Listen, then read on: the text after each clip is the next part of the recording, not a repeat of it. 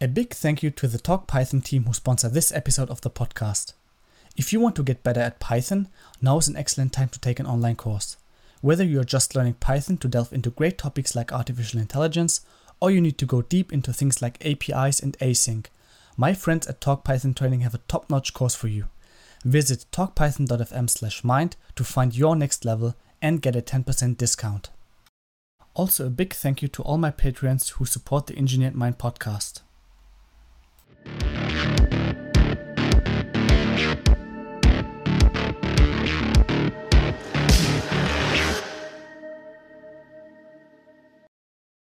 Hi, and welcome to the Engineered Mind podcast. In this podcast, we cover topics such as engineering, artificial intelligence, neuroscience, and other interesting topics to educate, inspire, and engineer people's minds all around the world.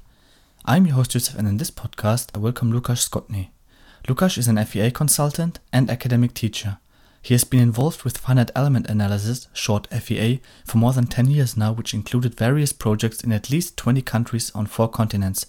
He also holds a PhD degree in shell stability analysis. Thanks to his experience both in applied FEA and academic teaching, he is creating teaching material to avoid these frustrations. According to Lukasz, he says that FEA is the wonderful tool that can have a tremendous impact on your career. Give it a try, you won't regret it. In this episode, we will not only talk how we got hooked in FEA and realized how scarce good materials were, but also how we spent long nights in frustration learning everything with trial and error. He will also give you great tips on how to get started in the finite element method and how to develop your skills. And now, ladies and gentlemen, here's my discussion with Lukasz Skotny. Oh, hi, Lukasz. Welcome to my podcast. It's really a pleasure to have a FEA specialist on my show. And we yeah, get Yusuf, it's a it's a pleasure to be here. Thank you, thank you so much. And what we get started with is, as always, to give an introduction to yourself and let the audience know who you are. Wow, that's a tricky start, I guess. I rarely do those. Uh, so my name is Łukasz. Uh, I I've been doing FEA for like ten years now, maybe a bit more. I have a PhD in shell stability, which basically means I, at some point in my life, I had enormous amount of free time I didn't know what to do with, and um, I am lucky enough to have a company that actually do FEA, and uh, I hire a few people, and we have fun uh, doing bunch of weird projects, I guess. And this is more or less what I do. Um, I'm pretty interested in this topic as well. I, I have a blog uh, about FEA as well, and I teach it online and offline as well. So yeah, that's more or less what I do. Mm-hmm, that's super cool. So let's jump right into the difficult stuff. Um, what what would you say uh, if someone wants to become a FEA specialist? What would you recommend them to do? What path should they take? Okay, so this is a pretty tricky thing to get into. I mean, I, I strongly believe that the fundamentals of FEA, the basics, are actually more challenging than, than the advanced stuff in some sense. And this is mostly because most people think they know the basics, while in fact they don't. And this will affect everything they do. Like, regardless if you are using like a very simplistic linear analysis or super hardcore, difficult, nonlinear, explicit, whatever, uh, then if you mess up the fundamentals, it will produce stupid outcomes regardless of how awesome and how complex software you use and how complex analysis you can set and successfully run.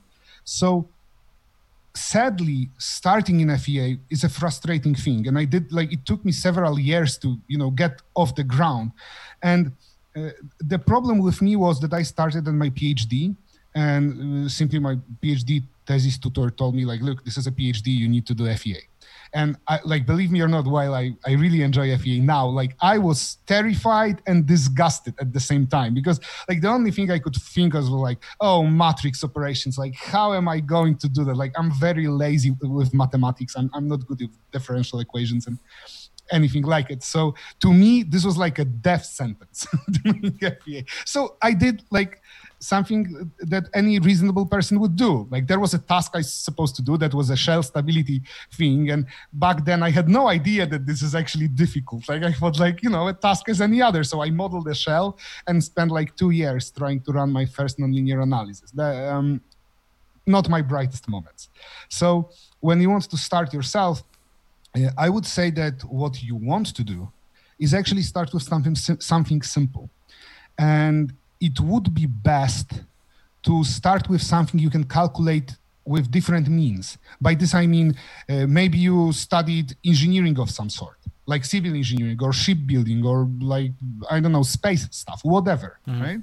And sometime, somewhere during those studies, you most likely had strength of materials, like static designs, the, the basic fundamental mechanical subjects. And most likely some more advanced things connected to your industry, the field you, you, you study. So if you know how to design something by hand with pen and paper calculations, even in a very simplistic, rudimental way, this is a huge advantage because you can then design something that you know is okay. And you know it because you know how to design it. And then try to do the same thing with FEA. And I would start with very, very simple models because if you will start with something very complex, um, this would be very frustrating. So I was lucky enough that with my PhD, I was fighting with nonlinear stuff all the time, and and I basically got like ten thousand different error messages. But at the same time, in my company, I could do some more simple stuff and uh, develop my skills this way. So so finally, I catch up with with the fundamentals to, to to do the more complex stuff. So I would definitely focus on something very simple and aim for something I know how to solve. And um, if someone would say, but I, I know I have no idea how to design stuff at all, like there is nothing I know, in which case I would say it's better to actually learn how to design something before you start learning FEA because it will be a wasted effort. FEA is just a calculator. And y- you can be an awesome calculator operator with like you know 20000 digits punched per minute or whatever. Like this doesn't help you solve any problem because you need to know how to you, you need to be able to imagine the solution first. So uh, knowing how to design something even if this is like a very simple beam that's a good start. And and i would start from there and and if you can do it at your job or as a freelance engineer or even like volunteering work um, if it's connected to a real life problem at some point um, the problems will get more and more complicated by, by themselves like you, you don't have to do anything it will, it will just happen to you over time mm-hmm. That's excellent advice, Lukas. Um, of course, you, you also give classes on your website about teaching FEA. What do you yeah, think are the most common mistakes people make in their beginnings? Let's start maybe with linear versus nonlinear. Okay, well, I would say that even before, like linear versus nonlinear is definitely a huge topic. Uh, and but I would say that even before that, people make a lot of wrong assumptions. Mm-hmm. But to answer your question first, I would say that I've read somewhere in one of NAFEMS books, but I don't recall the title. I always promise myself to keep it at hand because I mention it a lot, but I, I never do it because I'm lazy, I guess. But in one of those books, they, they, they say that at least 90% of all FEA done worldwide, if I uh, remember the, the number, um, is actually done in linear FEA. And I strongly suspect that most of it shouldn't be. The thing is that if you don't know how to do a nonlinear FEA, it's better to do linear than do nothing, most likely. And it's also seeing the safety factors and you know the engineer how engineering is done in general. Uh, the linear often works. It's not a I don't want to say proper solution because like it works, right? Like you can be a very good experienced engineer using linear FEA. And even though you are analyzing nonlinear problems in a linear way, you're so experienced and you have such a big understanding of it that you can kind of make sense of the outcomes you get, right? But it's not a general advice, something like, oh, you're new, do linear FEA, you'll be fine. This is not how it works. Like it's actually more difficult to do a linear calculations of a nonlinear problem that makes sense than do nonlinear calculations. Because like in nonlinear this happens like solver does the work. In linear you have to do the solver's work and think things through. It's much more complicated this way. Uh, so obviously people too often uh, f- assume that the problem can be simplified to a linear problem. And while in many cases that's okay like the most common question I would get from my subscribers when they have something to ask would be something like, I got 700 megapascals of stress in my steel structure. Is it acceptable? Like, because I know it's not real. It must be an FEA mistake or something like that. So that, that would be a classical, uh, okay, you, you most likely can use linear analysis and most likely the outcome is okay, but you just don't understand enough to make sense out of it. So uh, when it comes to linear versus nonlinear, that would be one. Definitely stability. So people, especially those who didn't study civil engineering, struggle with stability problems because in civil engineering you have buckling, you have like lateral torsional buckling. Like people after civil engineering, they have few courses in steel structures and they kind of knew what stability is. In many different mechanical mm, studies, this is not a subject. Like if you're designing an engine, on a, on your course. Like there is no buckling there right? Mm-hmm. but then uh, when you go to work and you actually have to design a gantry crane for instance like the buckling can be a problem. And then you you're defenseless against it. So that would be another linear non-linear phenomenon because there is a linear buckling analysis non-linear buckling analysis. So it gets complicated. However i also feel that linear non-linear definition the, the choice you make is not the most fundamental choice of fea I would say that people much more struggle with boundary conditions. Nobody teaches how to support your model, like because it's it, it depends. Like how do how would you imagine a book that like in 300 pages this tells you how you're supposed to support your particular problem, right? Like it, it would be too hard. You need to understand how things work and put a lot of thought into it mm-hmm. and analyze it deeply. Mm, so uh, I, I think that this is why the, the gummy bear post I did on, on my blog about structural rigidity and what it means that things are more or less rigid in, in sense of su- support is so popular. Because it's it's kind of hard to, to explain that without using funny examples or differential equations. And since I'm lousy with differential equations I need to use gummy bears like you know everybody everybody deserves something. So in my case that that would be gummy bears. Mm-hmm. yeah so yeah i think that that would be the boundary conditions and that would be a bigger struggle at the be- especially at the beginning mm-hmm. but what i'm afraid most is people who think they know how to do it while they don't Mm-hmm. Because, like, you know, after you define this explicit super crash test analysis and you feel like the master of the world, right? You instantly assume that you know the fundamentals because mathematics work this way. Like, if I can solve this super huge differential equation, this automatically means I know how to add, I know how to multiply. It's kind of inherited right? In FEA, it doesn't work this way. Like you can solve a super complex analysis of a very wrongly defined problem, and then the outcomes are bad. But people think that since I can do the complex analysis, I know how to do the basics, and that mm. that that's that that would be one of the biggest issues. Mm. That's very cool and valuable input, Lucas. If people, um, most of them struggle also with the question, I want to know if my component fails.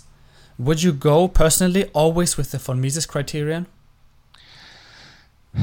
Well, that's the short answer is no. Uh, because I can, from the top of my head, think, think about structures that can fail, even though the von Mises stress is okay. Like everything in stability basically would be like that, right? Mm-hmm. Like you, you, you get the buckling way before you even reach regions remotely close to yielding in, yeah. in some sense, right? On another hand, uh, when you do linear analysis, especially, you can get a structure that has in peak stresses somewhere in stress concentrations uh, you get like absurdly high stress. Like i don't know 10 maybe 5000 megapascals. And it's still okay because like you know it's a very small region and yielding will redistribute it to to the sides so no von mises isn't uh, the only thing i would check. Uh, if i would have to pick I would rather say that instead of checking von Mises stress, I will check plastic strains. But that already in, implicates that I'm doing nonlinear analysis, and strains are a better measure of if something will fail due to stress, let's say, mm. however stupid this sounds. But also, there, there is the whole region of fatigue and, and other things, even though it could be argued that stress is involved, like there are components and stuff. So things can easily be, become complicated quickly. But on the other hand, if you are designing a bulky stuff like engine shell or whatever that is not subject to fatigue or any funky stuff like super high temperatures and stuff, um, then I would say that von Mises is actually pretty decent. So, so, I'm not saying that it doesn't work. I definitely use the criteria. It just it's it's not the end of, of what you can accomplish and what you can get. Mm-hmm. What I want to talk about now is um, what the most difficult topic you can have in order to grasp it properly, like the, the concept of FEA. But the problem is always there's a balance between this famous imposter syndrome and actually pretending that you know something, what you already mentioned, and actually not knowing it. You know, because there's not one topic you would say, hey, if you know this topic, you're a master in FEA, because there's so many topics. Mm-hmm. What's your yeah. standpoint on that? Well, I'm always reluctant to call myself an expert. Mm. And I feel that anybody who's like younger than 60 should be reluctant regardless of what they are doing. On another hand, like if you're like 18 and you have a thousand Instagram followers, you're already an expert on something today, right? So uh, this word is so overused that it, I, I feel that it doesn't have any meaning anymore like it's so that's cringy in some sense right uh, so that would be the first part i'm I get a feeling that there is this famous Dunning-Kruger curve that at the beginning you you think you know everything and you don't know nothing, and then, mm. and then it falls down and you go up in the enlightenment slope. So uh, uh, definitely, if if someone thinks that they know everything, they should be very careful, especially since like if you just finished university and you happen to think you know a lot about stuff, like rethink that, rethink that before someone gets hurt. think that's a very good advice. Mm. So, mm, so definitely that.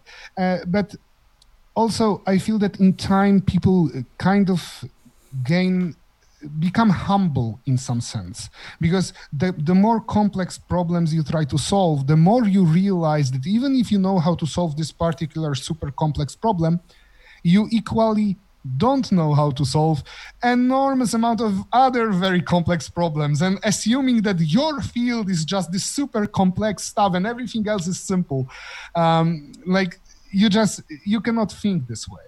So i agree fea is a super complex field and there is a lot. If i would have to name one thing that is the most difficult uh, I will still get back to boundary conditions. Uh, and I feel that's the case. Okay, sometimes converging super complex analysis is difficult, but it's a difficult in a way that you learn how to swear and curse in several different languages, right? Like you need to have a punching bag at your office and you just, you know, you, you need to get it out of your system.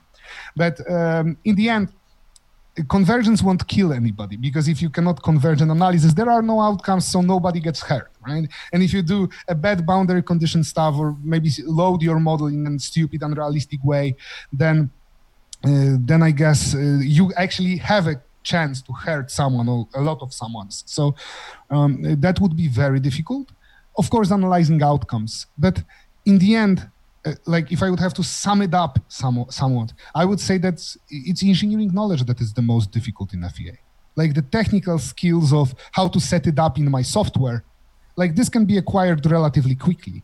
The, but if you don't understand why and what you're trying to accomplish, like there are no YouTube guides on how should I solve my problem, but there are a lot of how to click to get this outcome in my software. Right? You can easily Google that. Uh, so, so the understanding, the, the, the meta understanding of a problem would, would be the, the biggest challenge, I think. Mm-hmm. Let's now assume you categorize um, the expert as level three. And then what would your level one and level two be in terms of knowledge you have to have in the field of finite uh, element analysis? Okay. Um, I will try to flip this question just a slight bit mm-hmm. because mm-hmm. um, let's do it this way. When you're a beginner, so let's call it level one, as, mm-hmm. as you suggested, then I would say that you should have a strong foundation in understanding some sort of engineering. That would be a very good benefit. Like if you studied political science and your major is in like biology and you took archery at university, it would be pretty damn difficult to start an FEA career. Like you don't have the fundamentals and like sure you can but like you know it, it, would take so much effort that it will be difficult so mm, at the very minimum having this knowledge is great and of course as you progress in FEA and you solve more and more complex problems, your engineering knowledge and understanding will grow as well. So you don't have to be an expert in your field by any stretch of imagination. but having a strong base completely outside of FEA. Like even before you launch any software whatsoever, if you can solve something by hand and you kind of understand the very basics of it, FEA is a great tool for you to deepen the knowledge in FEA and by doing so deepen the knowledge in engineering. So that's wonderful. And it would be nice to you know be able to make a geometry in FEA like the very basic CAD operations like you know the, the basic stuff and then meshing it nothing like I know that people start teaching FEA with like uh, shape functions of elements. Like I finished my PhD thesis not even knowing that there are shape functions. so, so you, you'll be fine without that at the start. As long as you know how to mesh your model and you Googled like mm, 20 nice mesh models on uh, Google mm-hmm. images, and you simply see, okay, this is how it's supposed to look like, more or less. You're fine. Like that's that's my level when I when I was doing a PhD. So so, so that's enough, and that would be level one. Uh, uh, of course, knowing also that okay, I can have a von Mises stress, and sometimes it can be higher than yield, and it doesn't mean that everybody will die. Um, is a super stress reliever because I would say that on level one, when your boss or, or, or your customer, depending on your situation, uh, ask you to deliver something, right? And you do the analysis, and you get 400 megapascals of stress beyond yield. Like the instant thought is, it will fail and then your customer tells you something like dude like we're using this for 20 years and you're like well that's bad so it's good to know that it's it's more than that like having this this comprehension that that things are more complex that that you would think like i, I think that that would be the, the the, the best asset then on level two you kind of start to understand more and you realize that linear analysis may not be the best approach that there are non-linear solutions and those make things easier.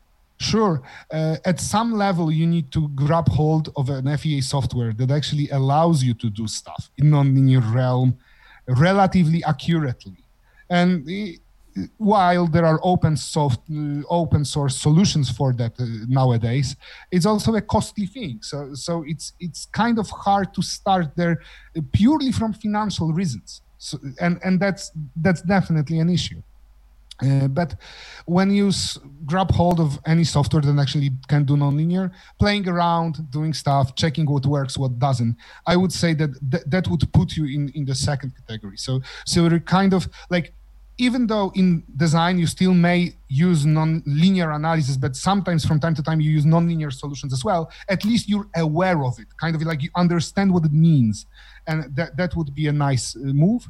And then, like, you know, in time, you become good at what you become good at and um, yeah let's call it level three sure and then you become an expert but then i think that with becoming an expert you also suddenly realize that you're not an expert in anything else by this i mean when i was on level one and two i did designs that i would never do today because i would be too afraid like i, I, I know now some things about few things, which also means that I know that I don't know as much about anything else, which makes it stressful mm-hmm. to some degree to say, okay, so let's do something else, right?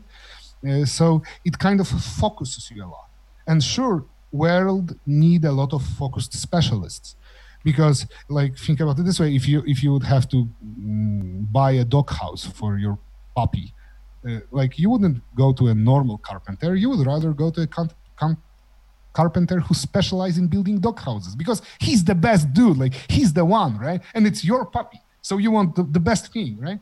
And then someone can say well but he's losing a lot of market because he's not building tables he's not doing furniture and stuff. Yeah but on the same time he he's the best in in what he does right? So while you narrow what what you want to accomplish in some sense you also uh, you can go deep. But with fea the cool thing is that you can switch industries. So if you're like a specialist in some sort of analysis it doesn't mean that you will do uh, dog houses because in some sense in fea relation that would mean that you know how to cut a hole that is circular in few boards and you can apply the same skill somewhere else. Mm-hmm. so with fea it's the same. Like you have a, a big freedom of choice which is great because not only you can specialize in something you can use this specialty in different areas of life in, in different areas of engineering perhaps and that's a huge advantage Mm-hmm. So that when you're at the point that you can switch industries and do whatever you like, in some sense, I, I would say that that's when you start to you know become an expert or specialist in it. Mm-hmm. Super cool. Um, we also want to talk about the psychological aspect of this this burden of learning something. no, no, no matter if it's FEA or maybe CFD or anything else, it's like having the strength of mind. Maybe you can talk about that. This also this psychological pressure that you accumulate maybe over time. Okay, so well, I should say that I'm a workaholic, uh, so like this really helps. Like if you want to start your career. But you know, not only in FEA, in anything in general, being a workaholic is a super big advantage. The only problem is that at some point you start to be depressed, and then you need to deal with it. So after you de- dealt with it, that's fine. Like I'm more or less okay now. So, mm, uh, but it's hard, and also. Uh, I get a feeling that FEA is a rather stressful job, and I don't think you get um, you don't get resistant to stress in some degree. Like it, it always gets you. Because sure, like the the less complex problems don't stress me but i always do more complex problems anyway because i develop. So so like you, are doing more and more complex things so they are more or less equally stressful. It doesn't get worse but it doesn't get that much better. So uh, fea is often used when traditional design methods doesn't work so something is complex enough or hasn't been done before in a way that requires some more accurate analysis. And by definition, those problems tend to be stressful. Like if you if you have already designed 100 steel buildings and you're designing 100 first, you can do it when you're drunk, like when you're half asleep, or like it doesn't matter. Like you will do it like automatically. You don't even have to think about it to some degree, right? And if you're always doing something that nobody has done before, or that it's super complex and you need to put a lot of attention in very small details, then then it gets stressful. And yeah, it, it is stressful. Like I, I, I admit that. Of course, like the more stressful job or more responsible, I should say, job you get, uh, you earn more. Like there is a prestige with it as well, and and that's that's fine. Uh, but it's good to be. It's good to have a certain belief in your skills and at the beginning, maybe not, but after you fall from the peak of Dunning-Kruger curve and you're down there completely depressed, knowing that you know nothing and life makes no sense, then you start slowly to learn. And as you learn, you kind of build the confidence in your ability not to solve a particular problem, but rather to approach it something you haven't done before and find a way. Mm. So I'm now comfortable to say to my customer, look, I never did it before I have no idea how to solve it today, but I will find my, I will find a way. Like I've solved a lot of problems. I did my stuff. I know that I can solve it. I don't know yet how, but I knew like two months and and I will do it. Right. So, and this is a very like it gives you comfort in some sense. It's good to have the skill you can kind of rely on and hope that whatever comes, you will deal with it. It's a, it's a very nice feeling because like you learn to depend on yourself. It's like in life that's that's a very good thing. But um, getting there tends to be stressful. Like I, I i used to be extremely stressed about my work. Now it's a bit better because um, i i trust myself and my skills more like i trust people i employ. And uh, like it's easier on me in some sense. But uh, but being resilient to stress uh, is a good thing because otherwise it can eat you alive. And if you start losing sleep over the projects you're trying to solve like that's not cool. So so so uh, having the strength to to say okay i'm doing the best i can. And look if you're doing the best you can it has to be enough because you cannot do anything else. Like if you're doing already everything you can that's just that. Like there is nothing else right? So uh, so understanding that and having this belief in the fact that in the end things will be all right and i will figure out how to solve this problem. I, I think that that would be important. And in time you kind of get used to it i guess and and that's okay as well like you, you trust yourself more and more and while problems get more complicated you also grow as a professional mm-hmm. I think you grow faster than the problems get more complicated to mm. some degree, perhaps. Yeah. Lukas, what is your favorite finite element book? Do you have one? no. no. Okay. You can say your own blog. Uh, yeah, okay. Now I, I rarely read it. Uh, I must confess that I actually once didn't know how to do something, and I searched it, and I found a post I did like two years ago, and it was described. so, so yeah, I'm a user of my own blog. and that's good. But I, I, I must confess, I, I, I rarely read it. Like, um, mm, I'm not a book kind of guy, I guess. Uh, what I tried, I, I admit I do. I, I have several books that are considered super good FEA books. I, I even run a maybe not a competition, but every time any subscriber asks me for a good book, I write them back saying like, look, I, I have no suggestions, uh, but if you find one, send me a title, I will buy it, and and if it's a good book, I will recommend it to everybody else. So I bought several, several books already. All of them are terrible. I, I won't name authors because that's not about it. Uh, if you would like to found your own company that writes solvers and you want to you know write your own solver and sell it as a product software product then there is a lot of good literature out there like uh, klaus jürgen, jürgen Bathe the professor from mit who's mm-hmm. doing ADINA yep. like his book is astonishing chris field volume 2 it even has code snippets for FEA, nonlinear solutions. So that's cool, right? But if you want to like really design stuff with FEA, I haven't found a good book yet. Uh, so uh, I actually figure out that I will write one um, on of my own, but um, I'm just starting, so it will still be at least a year before I'm done. So mm-hmm. uh, for, for, now, it's it's just difficult. Uh, once you wrote your book, maybe we can do another podcast, and then you can present oh, you. definitely, uh, that that would be awesome. Yeah. yeah. But to wrap things up, where can people find you, and how can people reach out to you, Lukas?